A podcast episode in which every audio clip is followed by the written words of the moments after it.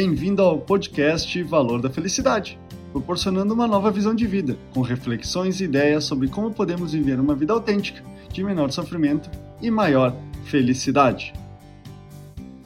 Como tema do podcast dessa semana, escolhi o tema Como saber se sou um dependente? Primeiro, é preciso entender que existem diversas formas de compulsão, que vão além das substâncias ilícitas, desde a dependência de comida, bebida, medicamentos, sexo, internet, esporte, jogos ou trabalho. Entretanto, é importante compreender que algo somente se transforma em vício quando existe um motivo vinculado ao que buscamos repetidamente com o meio que estamos dependentes.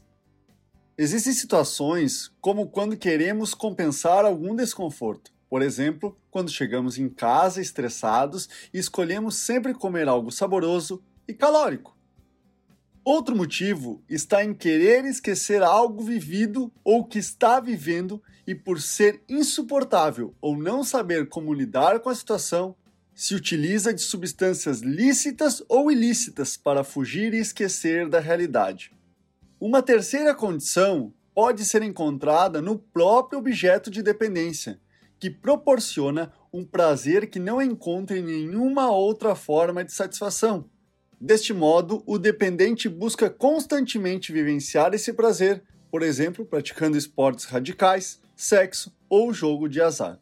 O significado que estabelecemos com o objeto ou ação envolvida determinará o nível de intensidade e compulsão.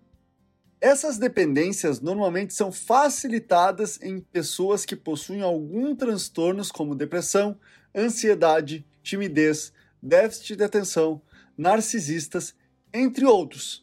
Mas o que de fato determinará o seu grau de dependência são três fatores. O primeiro deles é o objeto ou ação de compulsão é a prioridade na vida dessa pessoa. Segundo, não consegue mais controlar a hora de começar e terminar.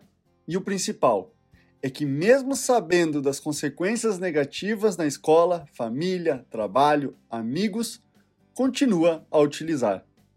Reconhecer que se utiliza de algum desses vícios é o primeiro passo para ampliar a consciência das suas debilidades e assim poder buscar a ajuda necessária para superar esses desafios que é não ficar mais submisso. Este é o podcast Valor da Felicidade. Achando útil esse material para o amigo, colega ou familiar, compartilhem nas redes sociais para que mais pessoas conheçam esse trabalho da Valor da Felicidade. Agradeço a sua audiência e até o próximo!